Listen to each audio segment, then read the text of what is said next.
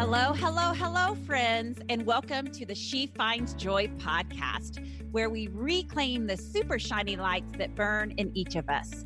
I'm Kim Strobel, your truth telling, real talk happiness coach who believes in the power of showing up as our flossom selves, even and especially, my friends, when it comes to working through our hard stuff. After all, when we're playing in our arenas of bigness, life gets better as we get bolder. So, buckle up for the no BS, zero fluff advice that gives you the small steps for big joy. One of the best things about She Finds Joy is our community. So be sure to join us in our free private Facebook group to connect with other women who are creating more joy in their lives just like you. You can find us at kimstrobel.com forward slash she finds joy. All right, let's dive in to today's episode. Here we go.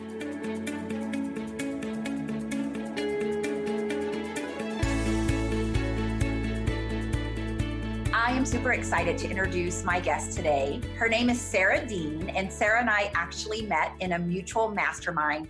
And I'm going to read her bio for you in just a moment. But she is one of those women that I just immediately felt a sense of connection to. I, I felt like she was a sister friend. Um, I don't know. I, I, have to say, I was just glued to your energy and your presence and the way you navigated the world, Miss Sarah. And so let me do your bio, and then we're going to get into some great questions that we have planned for today. So, Perfect. Sarah Dean is the creator and host of the Shameless Mom Academy podcast. Get this, you guys. It's a top rated podcast with over 2 million downloads. Sarah's biggest passion is helping women own their space. After enduring her own identity crisis following the birth of her son, Sarah took her background in psychology, health, and wellness and rebuilt her identity one step at a time. Sarah motivates and inspires women to stop shrinking and start shining. She is on a mission to inspire women and moms, in particular, to live bigger, bolder, braver, every damn day. That's her hashtag, every damn day. Sarah serves women through her podcast, her Thriving Momentum Mamas membership community, her Tenacious Mamas Business and Leadership Mastermind, and her annual event, for which I recently saw she has secured a bomb ass location. the annual event called the Shameless Mom Con. When she's not supporting shameless moms, you'll find Sarah with her husband and seven year old son building Legos and pretending to understand Pokemon. Welcome to the She Finds Joy podcast, Miss Sarah Dean. Thank you for having me. I'm excited to be here. Yes, I can't wait to dig into this because um, you and I definitely have this I don't know what it is. There's a special thing between the two of us. I felt it from yes. um, the very beginning, and it has been a joy to just be in the same circle as you. You are one of those women who consistently raise the ceiling on what I think is possible for my mm-hmm. own life. So thank you for that. Oh my gosh, I would say the same for you. we are. We are good support systems for each other. Yes. All right. So what I want to know is I want you to tell me a little bit more about who is the Sarah Dean behind this great bio? What are the dynamics of, let's just start with your professional life. Like, how did mm-hmm. you get to become an entrepreneur? How did you get to become a woman who has this podcast with 2 million downloads, who runs these groups where she coaches women? Like, take us back to that. Where, where did you start and how did sure. you get here? So I think it began um, years ago. I so I started off with a career in psychology. I worked in a psych hospital with kids for seven years. When I left that career, I left to go be a personal trainer. And when I became a personal trainer, I had two options in terms of how to gain employment. One was I could go work at a big box gym like 24 Hour Fitness or LA Fitness, um, and I could make $13 an hour the other option was I could go out on my own, build my own business and make 60 to $65 an hour. And so for me, there was this, it was like, there was no question as to how I was going to go about this. And I have this very strong sense of fairness and justice. And I also have a very strong sense of like, I will not be a victim of the patriarchy. So I am not going to go work for $13 an hour at some big gym run by a male dominated corporation. And so that's kind of where entrepreneurship began for me. Um, I had no desire to be an entrepreneur to build my own business. I just wanted to be a really good personal trainer who made decent money and um, and set my own schedule. And so I did that. Um, I built my own personal training business. I ended up eventually owning my own gym. And when, and that business was amazing. I loved it. I loved building the community around it. So my gym was a fitness studio for women. And in Seattle? in Seattle, yeah. And so I built that community um, about 10 years into that venture. Uh, or not probably eight years into that venture um, my husband and i started trying to get pregnant we went through a lot of things around infertility i ended up having my son and I learned pretty quickly after my son was born that I had built a business that I was very, very proud of. And I loved the community that I built.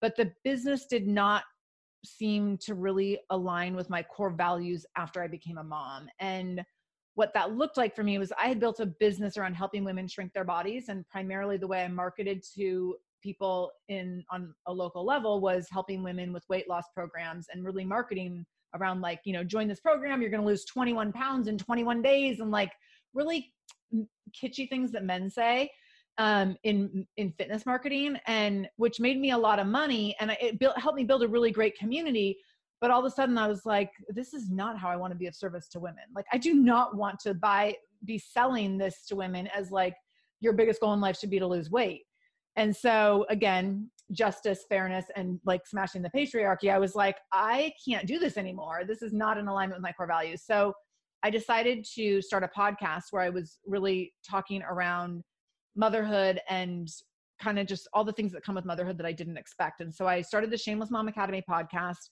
while I still had the gym. What, what was that? What year was that you started the podcast? Um, that was March of 2016. Okay, so you still had the gym. Yep, still had the gym. Vinny's and how old? Your son? Vinny's currently seven. He was about three when I started the podcast. Okay, so. three when you start the so podcast. He was three. Yeah. The gym. There's this struggle between your core values, being a yeah. mom, running this gym. And the gym, I really, as I built the podcast, more and more, I felt like this is these are my core values now. Like I'm really proud of what I built back then, but this is not where I want to be right now. And so I decided to sell the gym um, and which was a grueling process. um, but I also, when that got really hard, I was fortunate enough to be working with a coach, and she's like, you know, no matter how this ends up, at the end of the day, you're going to be a female business owner who sold a company. And I was like, thank you. That's all I needed. She's like, very few women do that. I was like, great, sign me up. Yes. I want to be, uh, you know, among the leaders. So um, so I sold the gym and went all in on the podcast and built a business around the podcast, um, which has been amazing and and also challenging and also a lot of work and also so rewarding and life giving on in all sorts of ways I could never have imagined. So so that's how I got here um, and what I'm doing now. So okay, I want to back up a minute. So you yeah. you really you sold the gym in 2016. I sold it in 2018. It took 20, a while to sell. Oh my gosh. Okay. So you sell the gym in 2018. Yeah. You've got about a year and a half or two years of this mm-hmm. podcast going. Mm-hmm. At what point did you um, start to make money for mm-hmm. yourself and your company and all like when when did you start to like kind of launch into okay now i'm going to create my first women's program or my yeah. first yeah like how did that yeah. all come about so I, so many listeners who have these ideas, but but they don't hmm. really think they can make them happen. Yeah, exactly. And and the other thing that women I mean, this happens with women and men, but when we start businesses, if they're, if we're not bringing in, because we see so many women or so many people online bringing in, you know, six figure, building six figure businesses in six months, if we haven't done that, then we're like, oh, well, clearly I missed the mark. I need to move on to something else. When the reality is, no, you need to stick with the thing that you started. So for me, the first, when I decided to start the podcast, I gave myself, I said, I just want to try this and see how it feels. I had no intentions of building a business around it. I just wanted to have a platform to be having different conversations than what I was having as a gym owner. And so it started out as a passion project, just a fun hobby, just a total like I'm doing this out of curiosity to satisfy something in me that feels good. And so I did that. And after about six months, I was like, I'm liking this. I'm getting good feedback. I want to do more of this. So now what can I do with that? So I kind of made a deal with myself. And I will fully admit I was in a very privileged situation that my gym could fund this hobby. So I understand a lot of people when they're starting a business can't just be like, I'm just going to not make money on it for a while. But I had another business f- paying the bills for me. So I was in this very privileged space to be able to let this be a hobby for a while. Um, so I made a deal with myself. I'm not going to try to monetize anything for the first year. I just want to really build a community, build a following, and and kind of elevate my credibility, authority, and, and trust level with my listeners, and then go more into building business. So I actually have a post-it note on my desk that shows my revenue over the course of the years since I started the show. So the show, the first year that I had the show, 2016, I made $19.15 on the podcast. I don't even know what I did that, uh, like, I just looked this up in QuickBooks the other day because I was like, I need to have these numbers in front of me to like, for me to remember how far I've come, kind of.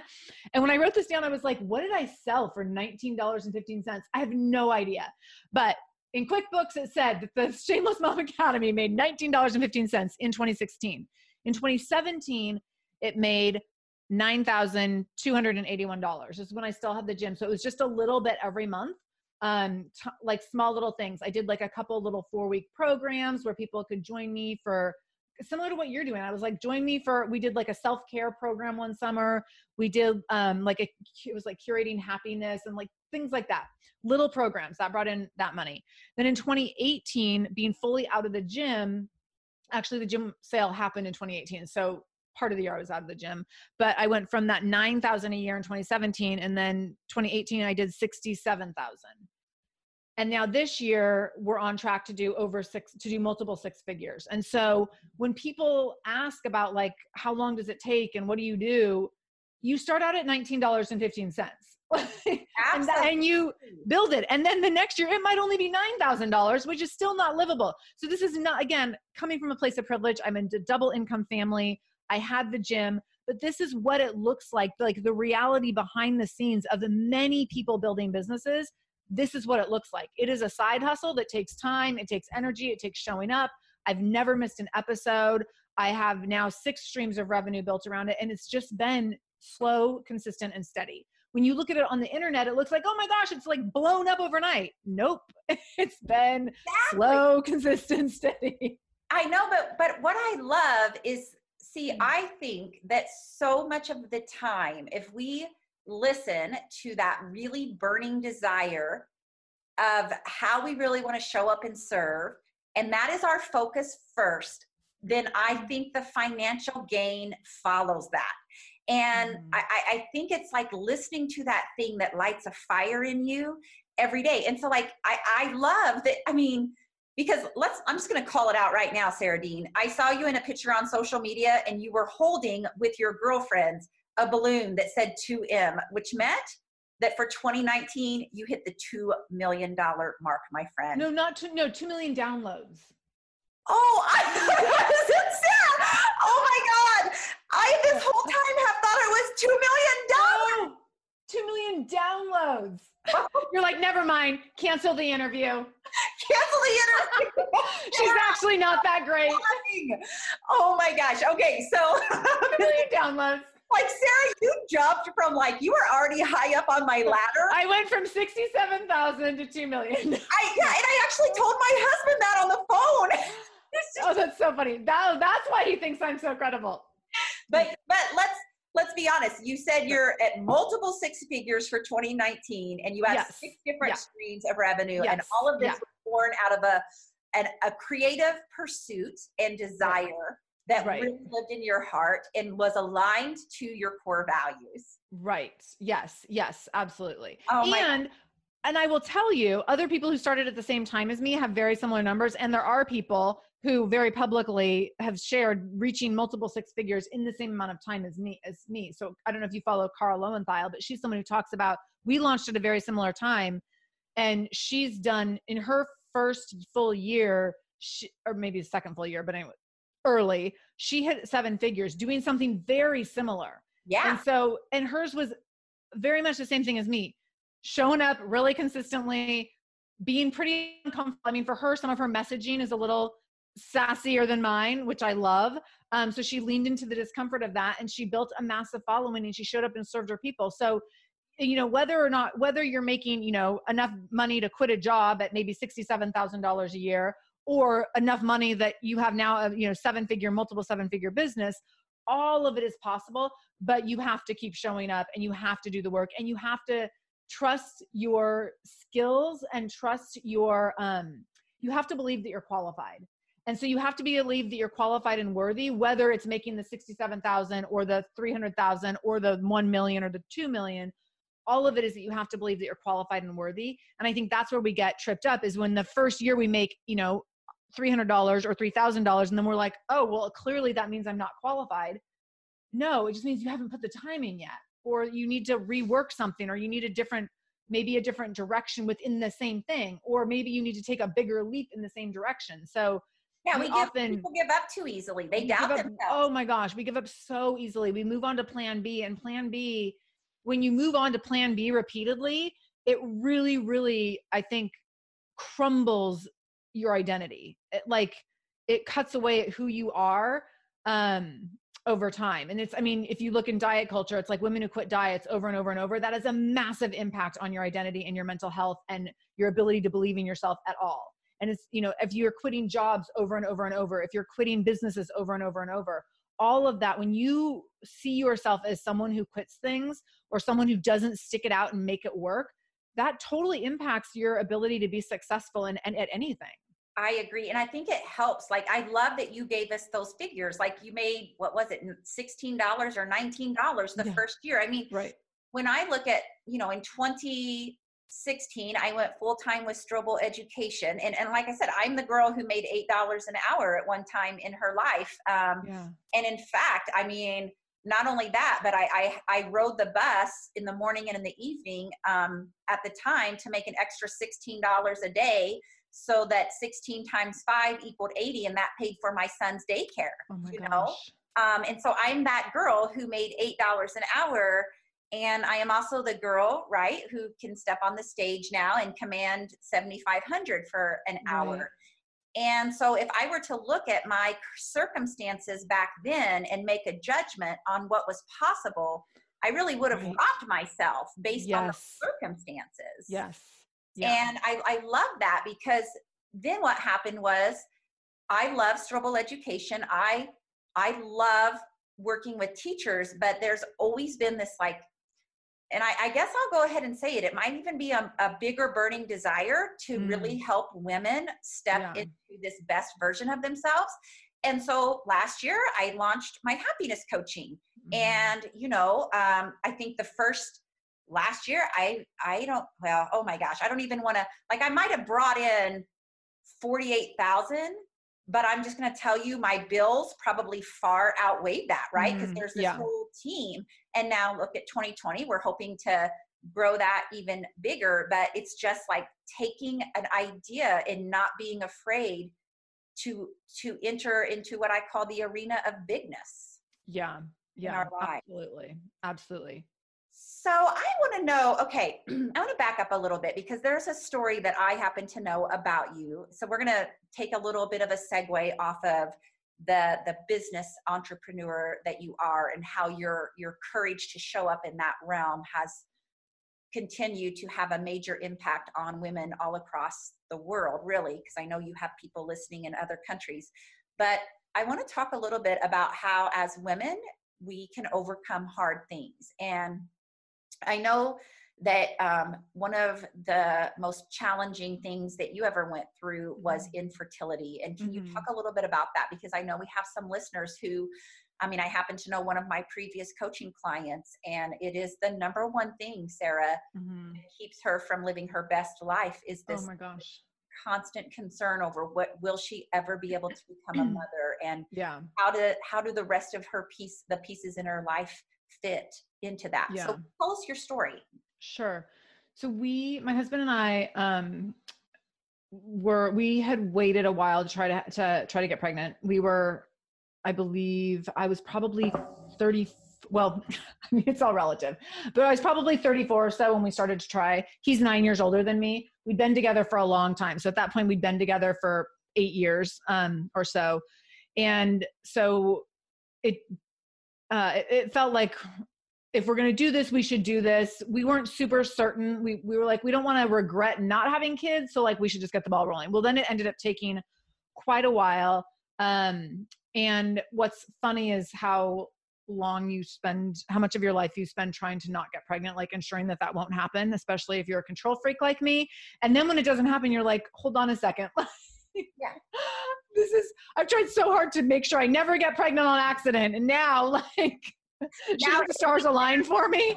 Um, and so we went through this really long journey and which involved a ton of decision making, a ton of stress, financial and emotional and physical stress. Um, and I think for me during that time, so the first kind of the first round of that was when was between my ages of 34 and 37.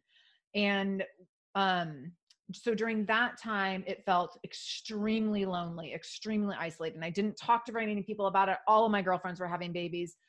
A lot of my girlfriends were having second babies and i was constantly just getting like facebook notifications like oh guess who's pregnant? and oh my gosh picture of an ultrasound. and and a lot of them were like oh my gosh we didn't think it would happen so soon but yay or we didn't expect it at all but yay and i was like oh my god i hate you um i also was i had my fitness business at the time i had my gym and I had a lot of women there who were moms and who were coming in like as moms do, you know, like complaining about motherhood and stuff. And I was like, you don't even know how good you have it. So this was this kind of big secret that I had in the background. And I had to show up constantly, like, everything's great, it's wonderful, love and life. And then I would like drive home from the gym every day crying. It was a really, really hard time. And I definitely had that feeling around like, is this gonna happen? When is this gonna happen? Um, and my husband I just think men don't understand because their bodies are not the ones. So when you're going through infertility, what a woman has to do to monitor everything about her body during that time is ridiculous. And so, I mean, talk about putting your life on hold. I mean, every single thing my husband wanted to do, I was like, well, but we can't do that because what if we're pregnant then? And this went on for years. And so, to your um, client's point around like you get so so consumed and you really feel like you need to push pause on everything so we went through all of that. We ended up. So is um, it like this, like visceral, um, like I am a woman and this is this is what my body is supposed to be able to do naturally, and my golly, I'm going to do whatever it takes, and I'm going to kind of put life on hold in other area. Yeah. My golly, we're going to make this happen, and I'm going to follow the charts and the temperatures. And is it all yes. of that? So there was some of that for sure there was also part of it for me being a high achiever. Like there's had never been anything that I had tried to do that I couldn't do. Like if I wanted to get an A on a test, I would do whatever it took to get an A on a test. And so for this to be like, I'm doing everything you're supposed to do and this is not working mm-hmm. i've i had never had that before i had never basically when i the way i talked to my friends about it was like I'm getting an F on a test every month. I've never gotten anything besides like an A minus. Like an A minus is failure in my book, and I am getting an F every single month. So it was, I just never had that in my life. So there was that part of it as well. Um, and, and because, so you go through phases where you're like, okay, I'm going to try to like be really optimistic. Maybe this will be the month. And then it's not the month. And then you're devastated. And it takes you that whole next cycle to like work your way back up to like, okay, maybe this will be the month. And it's just over and over. It is so exhausting to have that happen. And then you think, well, what if it doesn't ever happen? And what does that mean? And how far do we go? And I mean, fertility clinics, they will take any amount of money that you are willing to pay. And so then you're like, where do we draw a line in the sand? And when do we start looking at other options? And so it's just, it gets very confusing and overwhelming. And it's very surreal because you, I felt like you kind of dissociate from the process and you're just in decision making mode. Like, okay, I guess we're to, you know, move down the list of like, we tried A, B, and C. Now let's go to D. And you're not even really like able to think it through. So, so we finally got pregnant. Um, we had my son Vinny, who uh, is now seven. He's 100% the light of our lives, and I'm rolling my eyes as I say it because I used to be annoyed with how people talked about their kids, and I'm like, right. oh my god, I'm so that person. Yeah. But so we had him. We went back through this infertility journey again, after he was born. So he was born, he was a really hard baby. And that was like a whole nother journey around I worked really hard for this. I should be so grateful, but this is really hard. And so that was very challenging.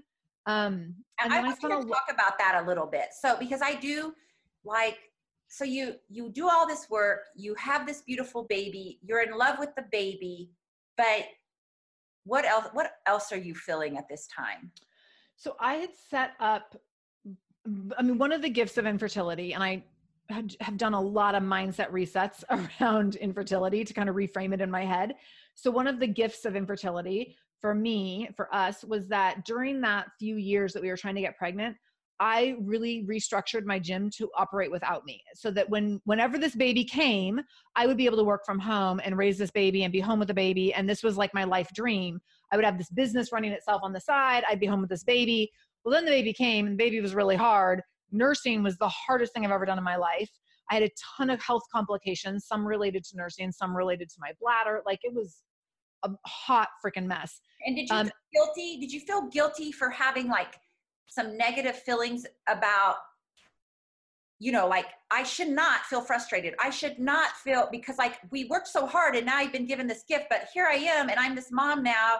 Yeah. And it sucks to nurse or like yeah so i didn't feel guilty i felt angry like i felt more angry like like this is not what i was told this was going to be like. I was told it was going to be lots of snuggling on the couch and nobody told me about mastitis. Nobody told me i was going to end up in the er with an infection. Nobody told me that my bladder was going to fall apart. Nobody told me that i was going to have this screaming baby that couldn't get enough food that was like borderline failure to thrive that had to get weekly weight checks that had a really hard temperament. All those things. So I felt like, and then I had all these friends with three year olds who were like, don't worry, it gets better. And I was like, when? Like, is it going to be better by Sunday at six? Because this is so hard. I love your, um, like, this sucks right now.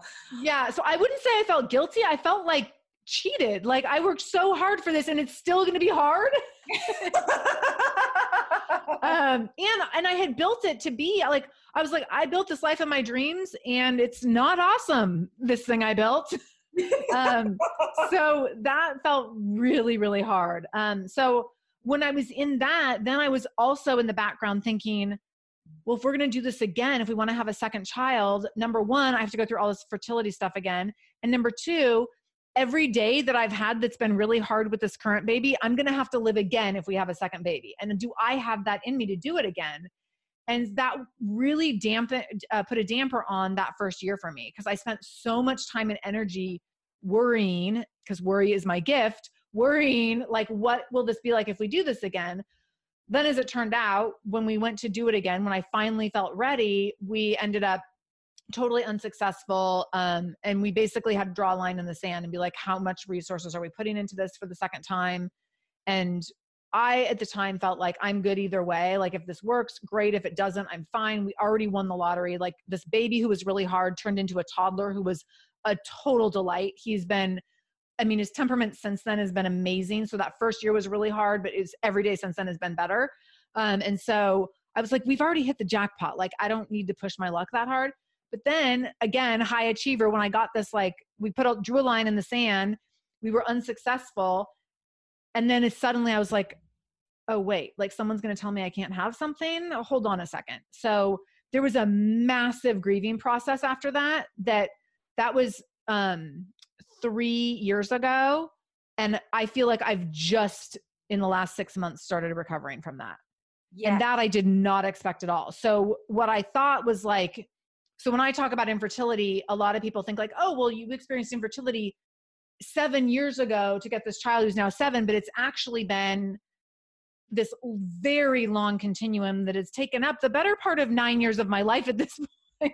Yeah, right. Years, because it's been this ongoing thing in the background that's taken up time, energy, resources, decisions, financial thing, like all this stuff. So, so I think that that's what people don't see around infertility is like the pervasiveness on an such an ongoing level. Yes. You know, it reminds me of so when Pat and I got married, um, you know, he had three children from his previous mm-hmm. marriage. And then um, when we got married, my son Spencer, um, his dad and I separated when he was two months old. And so I, Spencer was two when Scott and I got married. And, you know, when I married Scott, the big question was you already have three kids. I have Spencer. I need to know, I'm young, I'm 28. I need to know that you want to have another child because I don't want to just have like one biological child. And Scott was like, yes, no problem. Um, and then what happened was um, his daughter Sydney ended up coming to live with us full time. And so it just never really felt like the right time. Mm. Um, you know, she, she did um, need a lot of like mothering and fathering and just, um, you know, she was in the fourth grade at the time. And so it just was, we were blending two families. We had just gotten married. Um, and we were just constantly dealing with difficult outside circumstances. And so yeah. it never really felt right to have another child um, in, in the current situation. But like I never, ever, ever lost that dream or desire. And yeah. so um, when Sydney was a sophomore, she chose to move back with her mom. And I'm like over there, like knocking on my husband's shoulder. And I'm like, just so you know, I still want to have a baby and i have never lost this feeling i i i just i really and he was a 46 at the time he had had some trauma um, previously with just other other things and he just said i'm too old and i can't do it i, I can't mm. i can't start over and i'm just going to tell you i was so pissed i couldn't see oh, yeah. i mean yeah. So then began the cycle of mm. resentment towards my husband mm-hmm. of like I got cheated out of this when I agreed to do things that were for the better of our family as a whole yeah. and it robbed me of my chance to have another child and my golly you told me this and now you're reneging and I mean, I was, I had, we had to go to counseling. I had to go to counseling. Scott went to counseling to see if he could possibly bring himself to do, to have another child. And at the end of, and my husband's a pretty like passive guy. He pretty much does whatever I want. It's just in his nature.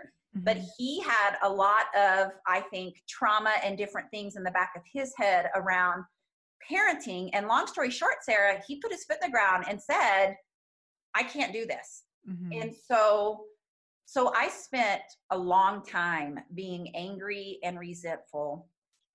And I, you know, we went to counseling over it. And I remember my the counselor saying, you know, Kim, you have to make a decision. Like you can get out of this marriage and maybe yeah. you'll find someone and maybe you'll be able to have another child. Or you have to decide that your marriage matters more to you than having this child. And so I made the decision to stay in my marriage and to do my own healing around that grief. And I have come through that and I have come to see that I would not be doing what I'm currently doing yeah. I had a four or a five year old around yes. right now. Yes. I understand that I was that maybe God's bigger plan was for me to birth a different kind of baby. Mm-hmm. But let me tell you that I'm just going to go there with our audience because we're talking about grief and we're talking about how we get these reminders that take us back into grief. Scott was having a bit like when we finally made a decision, it's over. I was having a lot of problems with my menstrual cycle. They wanted to do an ablation on me. I agreed to it because we had, you know, Scott was not going to budge. So Scott had the vasectomy. I had the ablation. I go in the day before. Get this, Sarah. I go in the day before, and they have to do an ultrasound just to make sure you're not pregnant before they go in and burn the insides of you out or whatever they mm-hmm. do. I am laying on the table. The nurse has the ultrasound machine on my belly. She has no idea of my past history and how hard it is for me to even shut the door and know mm-hmm. that once this is done, it's done. The screen is in front of me, and she says, Oh my, Kim, look at that. You have the most beautiful egg dropping in the next 12 hours. Oh my gosh. I laid there, the tears began to just stream down my face. And she said, "Oh my goodness, I'm what's wrong?" And so I kind of had to explain cuz to me to me that was two things. One, I thought God was giving me a sign, right? Mm, right. And and two, I was like that's my that's it. That's him or her. I've always right. felt like I'm supposed to have him or her and there she is And so immediately I text Scott, you know, I'm like, oh, can we just, you know, can we just, like, this is divine intervention. Like, can we just, right. you know, have sex one time? And if it happens, we know it was meant. Right, right. And he was like, he, he couldn't do it, you know. So, so long story short, today when I see a pregnant woman on the TV or I see a pregnant mom, there's a part of me that aches still for that. Mm. That grief resurfaces like it does for you. Yeah. Oh, I have that a lot with people with family photos. Yeah. Or, or people being like, oh, we're having a third or a fourth or a fifth. And I'm like, really? I know, right? And not that I want to like take anyone else's happiness, but I'm like, oh, stings. yeah. Yeah. And I, I think that that, like, we can come through hard things. And I know you coach women on this a lot. We can come through hard things we have the ability you and i have trained our our brains to be able to see the hidden gifts among yeah. the struggles. Totally. But it doesn't take away that we still feel pain at times. Yeah. I had a client years ago and this like was such a game changer for me. So she was a client of mine before i was married. She was married had been married for a while. She was approaching 40 she had had i didn't know this but we were just having this casual conversation one day during her workout. And um we were talking about kids or something. She's like, yeah, we, you know, we went down that road. We tried. I had a lot of miscarriages. So at a certain point, we just, you know, we, we just had to kind of decide that wasn't for us. And I was like, oh my gosh, I, like that must have been a really big decision. And she said, well, what we ended up deciding and kind of agreeing upon was that this was so traumatic to go through all these miscarriages. So we decided that if we weren't going to continue down that road, that instead we would commit to building a life that we couldn't have had if we had had children. And so we have this nice house and we have these nice cars and we go on these fancy vacations because we can p- afford that because we aren't funding a child's education and a, you know, raising a child. And that has always stuck with me that when you are when you're given something that's not the thing that you planned, what do you get to do with those circumstances that can actually be fruitful for you? And so I think of that all the time. And so when we couldn't have the second child, then I immediately was like, okay, with my husband like we will live a life that we couldn't live with if we had two small children. And so within like the if our last attempts we had gone through ivf if that attempt had worked we would have been during the time that that baby would have been born we ended up booking a trip to europe and we took minnie to paris. So i was like okay so instead of having a baby it's not the same not saying it's the same but i'm going to do the thing i could not i absolutely could not be doing if i had a newborn right now let's take our five year old to Europe. So that's what we did. And we really, really stand by that. Um, we all got up skiing last year. Like I took up skiing. I'm scared of momentum and heights. Like skiing should not be my sport. But we took Vinny got up there. Vinny loves skiing. Like we would never be a skiing family if we had a second child. And so, or at least not at this time in our lives. I travel for work. I've able to build this community, build the Shameless Mom Academy, do live events for my work all the things that I get to do, it's all because I, I can do all of that because I don't have a two year old right now. Right. Um, so I am constantly aware of the gifts of infertility. I also, and I think that you have this too, you know, I've talked about this a little bit. I feel like the bond that I have with my, with my one is like the most precious thing. I mean, we might be slightly codependent, but, I, I just think it's so, so special. And I have so many moms who I work with and mom friends who are like, I constantly feel like I have to divide my attention and one is never getting enough and the other one always needs more. And I'm always leaving something hanging. And I'm like, my kid gets so much of me i'm like i'm tired of both of us. Right.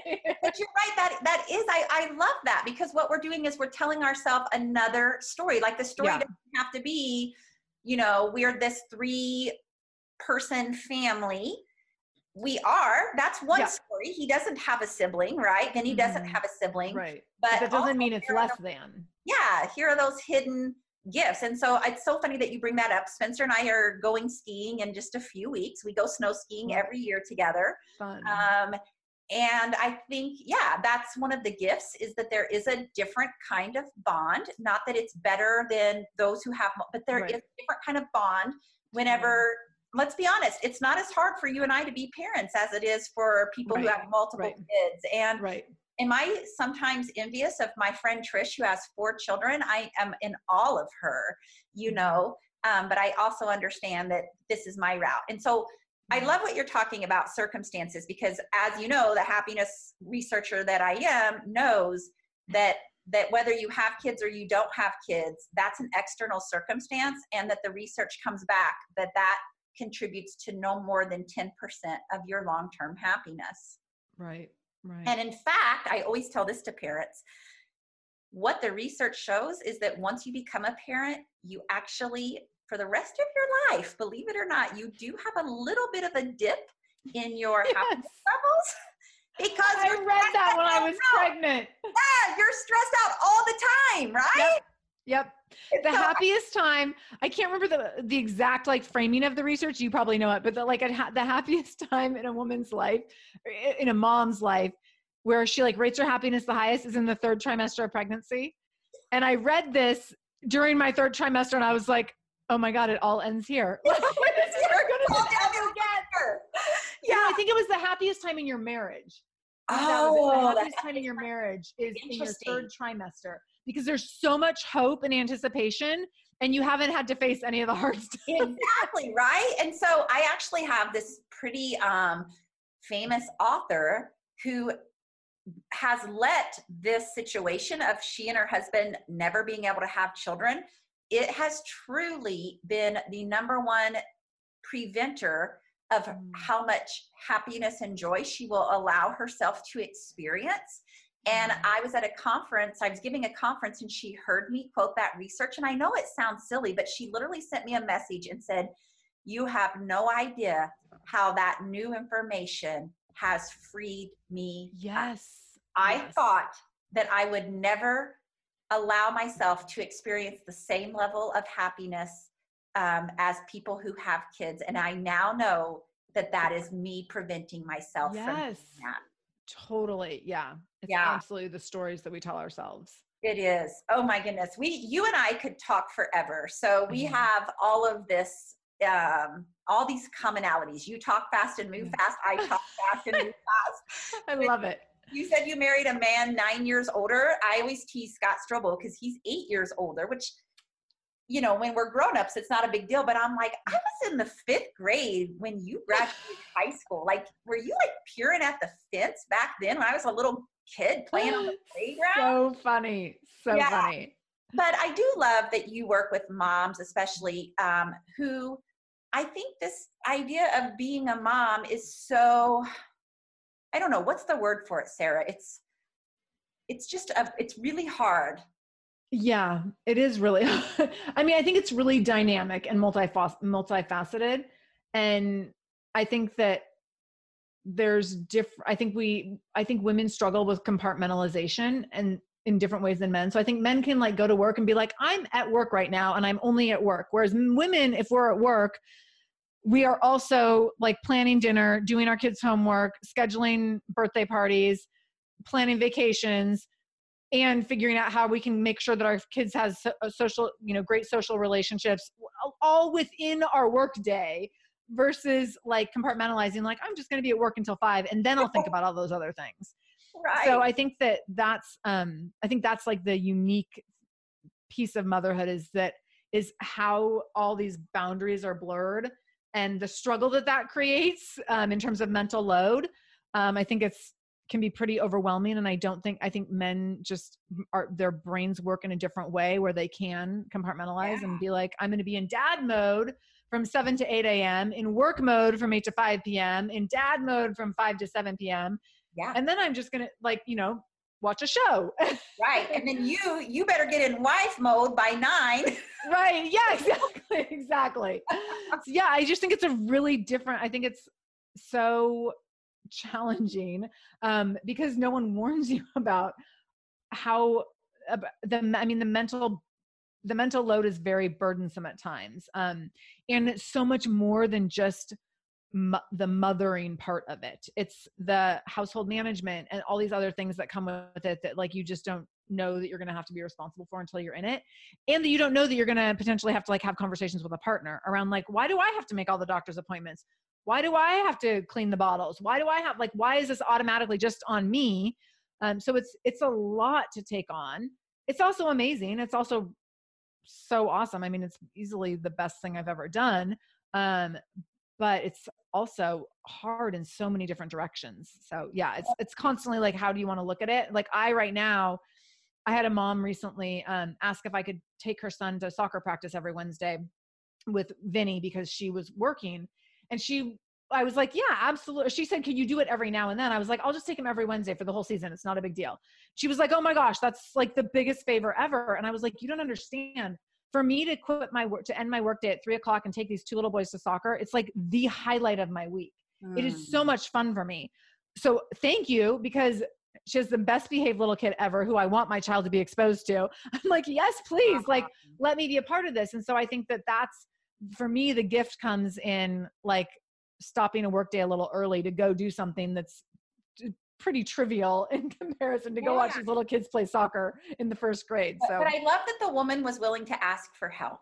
Yeah, yeah, I liked that too. And we have, to, we have to have the tough conversations with our spouses and really it's our responsibility to change the social script of you know like we are allowed to be ambitious working women with careers yeah. and still be really great mothers and it doesn't have to be yes. one other and yeah. so you're a great model for that and i know that you work with so many women on how to do all of that how to do it without so much guilt and so much shame and mm-hmm. so where so for my moms out there yes where can they find more of Sarah Dean?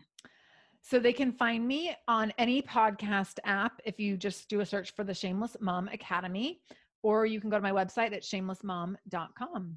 Excellent. And my last question I always end every interview like this. Tell me, um, what is a kind of super fun, unique way that you are claiming more joy in your life right now? Mm. So we are recording this before the new year and i am making a goal around spaciousness in the new year. So i'm going to be reclaiming joy by having better boundaries around my schedule um, and just to create some space for me to have a little more downtime. And specifically um, i want to start meditating more regularly um, and when I know most people are going to be like, really, meditation is going to bring you joy. But yes, I believe it will. Yeah, it will. I think that I, it will help me quiet the clutter in my mind.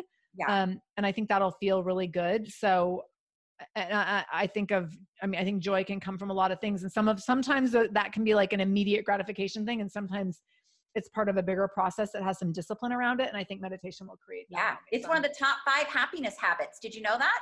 I did not know, but yeah, meditation is one of the top five. And per- personally, it's on my list. It's the one happiness habit that's fallen to the wayside. and that's for me. I feel like it's the harder one for me to integrate. Like yeah. I can work out every day. That's not a problem. Right. Meditation.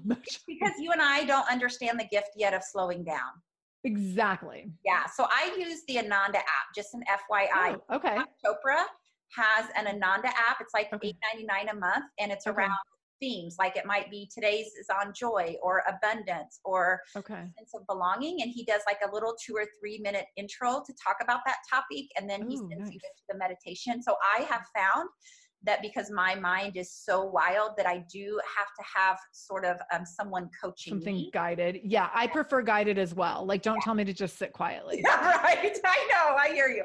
All right, Miss Sarah Dean, thank you so much for your vulnerability, your truth, your your realness, um, and your tips for all of us showing up in a bigger way in our lives. I appreciate you so much. I appreciate you, Kim Strobel. Whoop whoop! We did it. Thank you so much for joining me on the She Finds Joy podcast today. I'm super honored to share this space with you, and I hope you learned something new and helpful. As always, this conversation will be continued in our free private Facebook group. You can join that group by going to kimstrobel.com forward slash she finds joy to connect with other joy seekers just like you. Additionally, if this is your first time joining the show, know that I am here every Wednesday with a brand new episode. So make sure you subscribe. Go to whatever podcast app you use and subscribe to the show so you never miss an episode. You can go to that directly if you go to kimstrobel.com forward slash podcast. That will put you in Apple Podcast where you can click on the subscribe button and you can also leave a review. If you scroll down just a little bit, you will be able to leave that five star review and just leave me a few sentences letting me know what you thought about the show. It really helps me. If you let me know how the show has impacted you and how you are striving for more joy in your life, you might be nominated to be the Joyful Woman of the Week. Also, please share this episode. My goal is to help more women unleash their happiness one daring day at a time.